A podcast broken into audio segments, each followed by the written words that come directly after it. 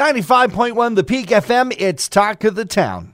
Joining us on the line from the Collingwood Library, we say hello to the coordinator of adult and senior programs, Lori Cross. And Lori, great to talk to you.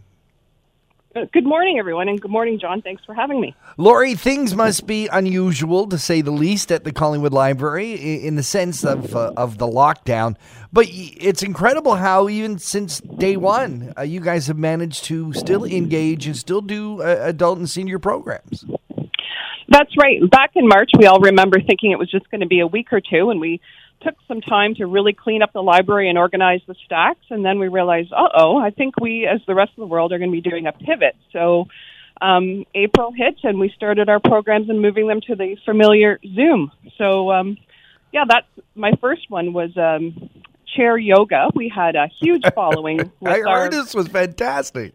Yes, yeah, we a lot of people really enjoyed that, and um, then we moved it to Zoom. And uh, what was interesting is some people who weren't able to engage in it, maybe they had some mobility issues and couldn't get to the library, they came on board. So our numbers are really strong for that ev- that program. That's on Thursday mornings, and um, yeah, so that was the the kickoff of the Zoom and teaching people how to do it, and they realized how easy it was. So yeah, it really nicely, and um, then we carried on with everything else, just moving it all over to um, online. Except for we had one program that we still meet up face to face recently was pole walking, but with these new guidelines, it's um, we're just encouraging people Right. to go out. Um, maybe with one other person and doing all the protocols of keeping your distance masks and that sort of thing. But everything else is on Zoom now.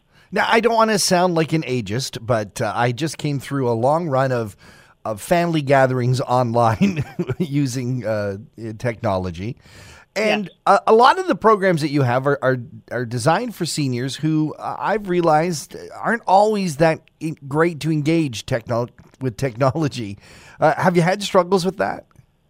we did it first. Um, people were a little intimidated and found it daunting to, um, you know, maybe show up on a camera or even just, you know, I don't even know how to do it. So um, we have Gordon at the library who's been uh um, very helpful with uh, helping me get people online. But once they realized I just email them the link and it's like literally I would say, it's the blue link, click on that and and then they would say, oh, I can see myself and, you know, and and if anybody had trouble, we we would do a separate little chat on the phone or something like that to get them up and running. So part of it was just simply getting them used to the technology and how you operate.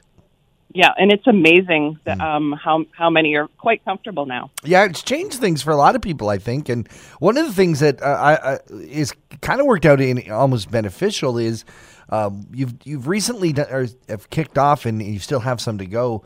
Uh, a writers series where the writers come to the library and talk about uh, their books, and, and in some cases many books. Uh, but in this case, they're they're zooming in, which means you get some pretty high level artists and, and writers coming in.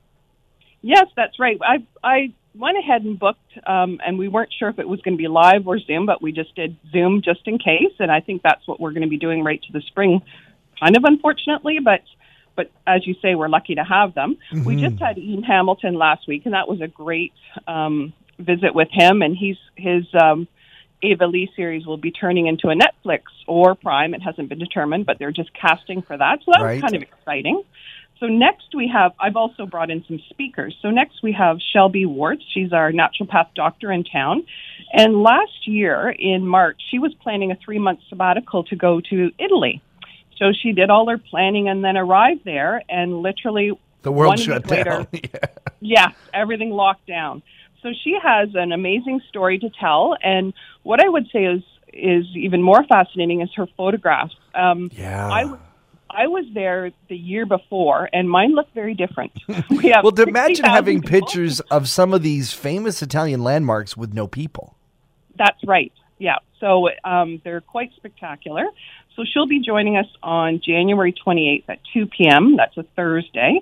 And you do register on our website for that. So there's links um, to the to sign up for the Zoom link. So uh, that's our first one. Next, we have Karma Brown. She um, wrote Recipe for a Perfect Wife and just recently released 4% Fix, which is a nonfiction book. And she's um, done really well with her, her Recipe for a Perfect Wife. It's now a, um, New York Times bestseller, and it's actually been sold um, the movie rights for that one as well. And she'll be joining us on February 25th at 7 p.m. again on Zoom, and so that'll be exciting to to um, talk with her.